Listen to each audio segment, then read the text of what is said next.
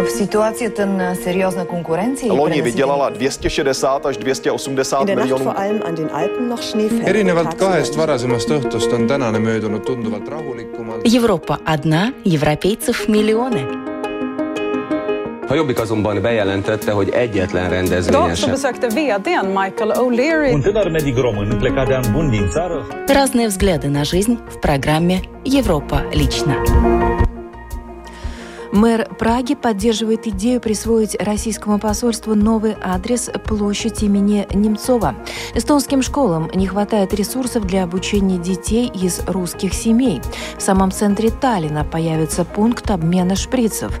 Следопыты волчьего дозора на страже животного мира Чехии. Это темы сегодняшнего радиожурнала «Европа лично» в студии Юлия Петрик. Здравствуйте. Пражскую площадь под Каштаны, где располагается посольство России в Чешской Республике, по всей видимости, переименуют в площадь имени Бориса Немцова. Как заявил мэр Праги Сденек Гржип в интервью русской редакции радио «Прага Интернешнл», предложение имеет поддержку городской коалиции. Препятствий при его продвижении он не видит, продолжит журналист радио «Прага» Эва Турочкова. Ano, s koaliční partneři to podpoří. Я предполагаю, что предложение будет одобрено. Наши коалиционные партнеры также поддерживают эту идею. Что касается ценностей, мы на одной волне. Предложение уже было одобрено топонимической комиссией. Сейчас готовится материал в Горсовет. Само голосование состоится 24 февраля, то есть церемония торжественного переименования площади может произойти 27 февраля, в день пятой годовщины убийства Бориса Немцова. 7. února to bude výročí pět let od vraždy Borise Němcova. сообщил Зданик Гриб, радио Прага Интернешнл. Já určitě to podporuji, je to záležitost, která se dotýká našich hodnot. Я абсолютно точно поддерживаю эту идею. Борис Немцов некогда был успешным региональным российским политиком, затем перешел к оппозиции. Я считаю, а это своего рода индикатор состояния демократии в стране, что нельзя допускать убийств оппозиционных политиков. Ale určitě není možné, aby docházelo k vraždám opozičních politiků. Прокомментировал Гриб идею переименования площади, на которой располагается посольство Российской Федерации в Чешской Республике. Подобное мнение прозвучало и в ходе обсуждения темы на заседании топонимической комиссии Горсовета Праги. Цитата «Переименование площади под Каштаны в данном случае является выражением политического подхода, который входит в компетенции Совета города Праги», говорится в записи заседания. За проголосовали все девять членов топонимической комиссии Праги, протестных голосов и воздержавшихся не оказалось. Комиссия далее констатировала, что не сомневается в том, что Борис Немцов и Анна Политковская, ставшие жертвами политически мотивированного насилия, заслуживают, чтобы память о них была сохранена в пражской топонимии. Это конец цитаты. Предложение переименовать одну из аллей парка Стромовка в променад Анны Политковской будет рассматриваться отдельным пунктом, подтвердил радио Прага Интернешнл мэр Гриб. Российское посольство в Праге предложением прокомментировать ситуацию не воспользовалось. На вопрос, не может ли Россия воспринимать такой шаг как провокацию, Гриб сообщил следующее. Já vůbec nechápu, proč by to takto mělo být vnímáno. E, myslím, že Такой ракурс понимания мне был бы непонятен. Насколько мне известно, то совершившие убийство Бориса Немцова лица были пойманы и осуждены, поэтому не вижу повода, чтобы кто-то видел какую-либо проблему в том, что в Праге появится площадь, названная в честь значимого российского политика, умершего насильственной смертью в связи со своими политическими взглядами.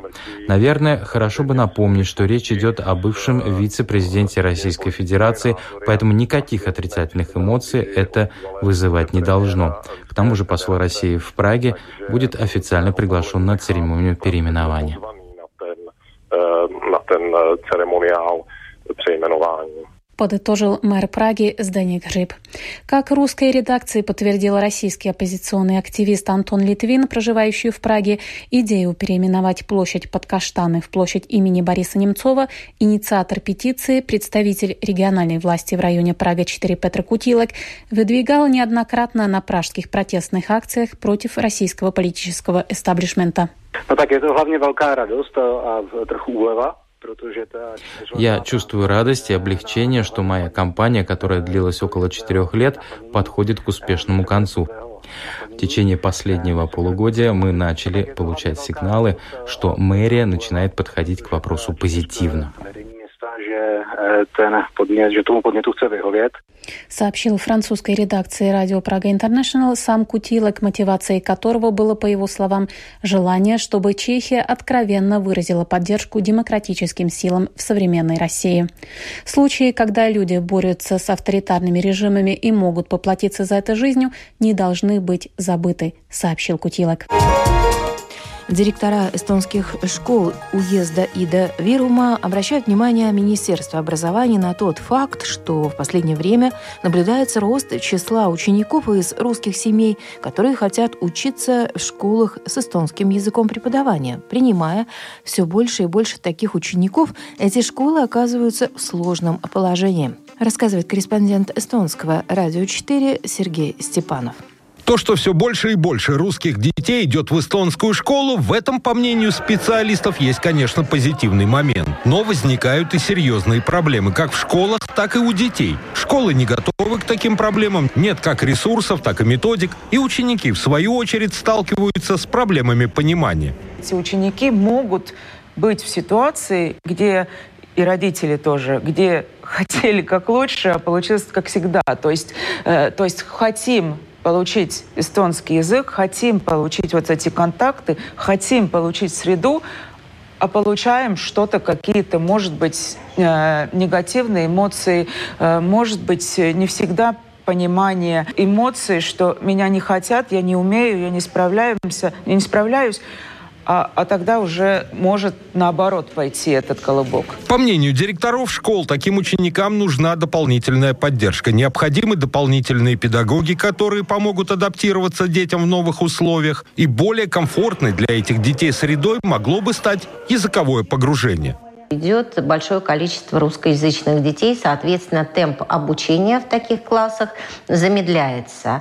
Эм, так как я уже фактически 20 лет являюсь директором э, государственной школы, работающей по методике языкового погружения, я считаю, что для русскоязычных детей, для того, чтобы выучить эстонский язык, это наилучший вариант.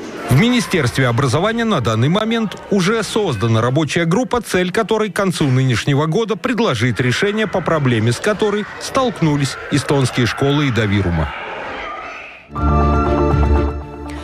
Интернет в жизни детей занимает все более значительное пространство. Проводимое ими прогулками по сайтам время за 10 лет увеличилось в два раза. Большую роль сыграла доступность мобильных телефонов и другого умного электронного оснащения, помещающегося в сумку или карман.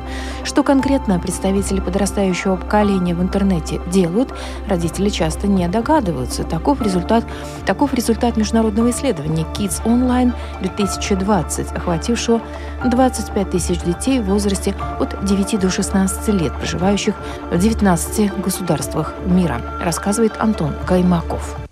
82% чешских детей для ежедневного выхода в интернет используют свои мобильные телефоны. 9, 10 и 11-летние детишки просиживают в паутине по 2 часа в день, а 15 и 16-летние по 4 часа и более. Какие сайты дети и подростки просматривают, как подчеркивает чешский координатор исследования психолог, сотрудник университета имени Томаша Гарика Масарика в Бруно Давид Шмагель, большинство чешских родителей не интересует. По этому показателю среди 19 стран мира Чешская республика полностью провалилась. Лишь 16% детей сообщило, что их мамы и папы часто интересуются тем, что они делают в сети. Почти 60% родителей этой темой вообще не интересуются. Давид Шмагель подчеркивает, что категорические запреты в случае интернета эффекта не приносят. Очень важно, чтобы родители активно интересовались предметом, разговаривали об этом с детьми. Запреты и репрессивные меры не работают, необходима разъяснительная работа. Родители должны знать, что их отпрыски в интернете делают, и должны их учить, как себя обезопасить в сети, как справиться с возникшими проблемами. něco dítě narazí, jak to vlastně omezit, jak se s tím vypořádat. Подчеркивает Давид Шмагель. Судя по результатам исследования, большинство репетишек с негативом в интернете почти не сталкивается. По крайней мере, две трети респондентов говорят, что за последний год с ними такого не случалось. Однако 12% о проблемах все-таки упоминает, что хотя бы раз в месяц на проблемы в сети они наталкиваются. Специалисты напоминают, что кроме кибердедовщины и сайтов с материалами о самоубийствах, членовредительстве, страниц приверженцев анорексии, детей может не на шутку взволновать и внезапное отключение от интернета на продолжительное время. Кибердедовщина на первое место у чешских детей не выходит. 10% ребят заявляют, что с подобного рода явлением они чаще встречаются в реальной жизни, а не в виртуальном пространстве. Проблематичным, однако, могут быть сообщения, главным содержанием которых являются проявление ненависти, предупреждает психолог. В этом плане на первом месте Польша, ну а мы разместились сразу за этим государством. Это плохой сигнал. Необходимо задуматься, как часто чешские дети с сообщениями, содержащими ненавистные высказывания, сталкиваются и где это происходит. Jsou těm nenávistným zprávám a nenávistným obsahům. Еще одной серьезной проблемой, по мнению исследователей, является так называемый секстинг.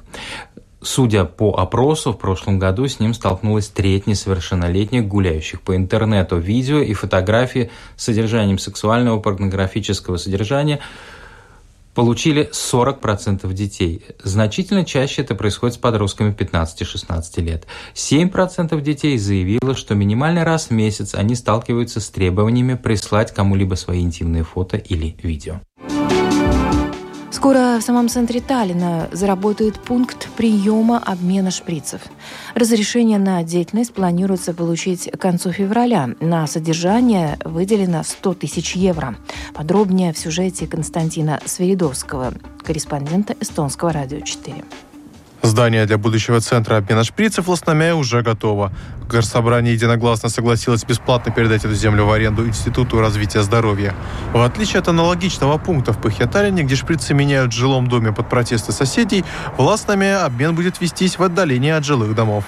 И сейчас в этих местах использованные шприцы буквально хрустят под ногами. Там выполнены все такие условия, которые по такому месту нуждаются. Там нет жилых дом, детских садов, общественных домов нет. Автобусная станция там чуть больше 200 метров. Так что если это место не подходит, тогда уже такое место, которое соответствует всем требованиям, получше мы не найдем. На данный момент уже более года по Харима перемещается мобильный пункт обмена, который делает остановку в Ласнаме. Число клиентов этого автобуса за это время существенно выросло. Да, сейчас около 150 клиентов в месяц и э, раздается большое количество средств различных. И могу сказать, что возврат по шприцам составляет где-то 90%. Это очень хороший процент.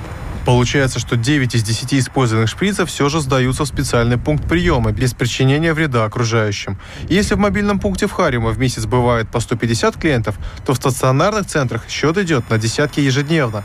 И оказалось, что наркозависимые чаще всего посылают на обмен одного гонца с большой партией. Так называемые, как мы их называем, оптовики, это они могут обслуживать там 10-20 человек. Они могут приносить э, грязные шприцы тысячами. Пункт обмена в Ластомяе может получить разрешение на деятельность уже к концу февраля.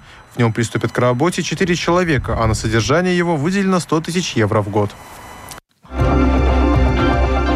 В Лужицких горах, что на границе между Чехией и Германией, установленные там лесные камеры запечатлели четырех волков. Это известие серьезно обрадовало зоологов. В прошлом году в этой же области была замечена подобная группа, но из трех хищников – это означает, что на территорию так называемой чешской Швейцарии, благодаря изменившимся условиям, вновь возвращается обитатель, исчезнувший оттуда 250 лет назад. Фотоловушка, сделавшая снимок волчьей стаи, была установлена членами группы следопытов волчьего дозора экологической организации движения «Радуга». Продолжит журналист «Радио Прага» Антон Каймаков. Волчьи hlídky – это vlastně skupina добровольникů прошколенных. Волчий дозор – это группа добровольцев, прошедших специальным инструктажем, которые в свое свободное время занимаются мониторингом крупных хищников в чешских лесах. В первую очередь нас интересуют волки, рыси и медведи. В České republice. Takže zejména monitorujeme vlka, rysa a medvěda. Рассказывает волонтер Маркет Линхартова. Организация работы волчьих дозоров проста. В первую очередь члены группы договариваются о месте встречи, где в выходные будет их база. Туда они съезжаются уже в пятницу вечером. Утром в субботу между участниками рейда распределяются разные маршруты движения и потом все отправляются в лес. Цель – осмотреть как можно большую территорию. Hlavně v zimních měsících monitorujeme stopy, В первую очередь и главное в зимние месяцы мы ищем следы хищников. Когда нам удается обнаружить искомое, мы отправляемся по этому следу, но только в обратном от передвижения животных направлении, чтобы случайно с ними не столкнуться и не потревожить. Далее мы ищем другие признаки пребывания хищников в этой области. Шерсть, помет животных, ну и предпочтительнее всего остатки их добычи, например, оленя. В этом случае у нас появляется возможность установить э, на данном месте фотоловушку, чтобы сделать фотографии хозяев добычи. Волки и рыси на удачное место охоты возвращаются. Главная цель работы волчьих дозоров – это подсчет крупных хищников, чтобы можно было принять соответствующие меры для защиты животных, охраны их территории обитания. Ta už spočívá jenom i tím, že se pohybujeme v tom lese, takže... Уже само присутствие в лесу наших добровольческих групп можно считать одной из таких природоохранных мер. У браконьеров становится меньше шансов для выполнения своего черного дела. Вдобавок, собранный нами биологический материал, оставленный хищниками, проходит специальными лабораторными исследованиями, генетическими и пищевыми. Это дополнительная информация о жителях наших лесов лесов. Каждый член волчьих дозоров обладает доступом к специальному порталу, куда поступает вся собранная добровольцами информация о результатах осуществленного рейда трасса, погодные условия, в которых велись наблюдения, записи об обнаруженных следах, включая все фотографии, обязательно сделанные с использованием линейки. Последнее необходимо, чтобы можно было проконсультироваться, действительно ли речь идет о крупном хищном животном. Маркет Лингардова участвует в «Волчьих дозорах» уже пятый сезон.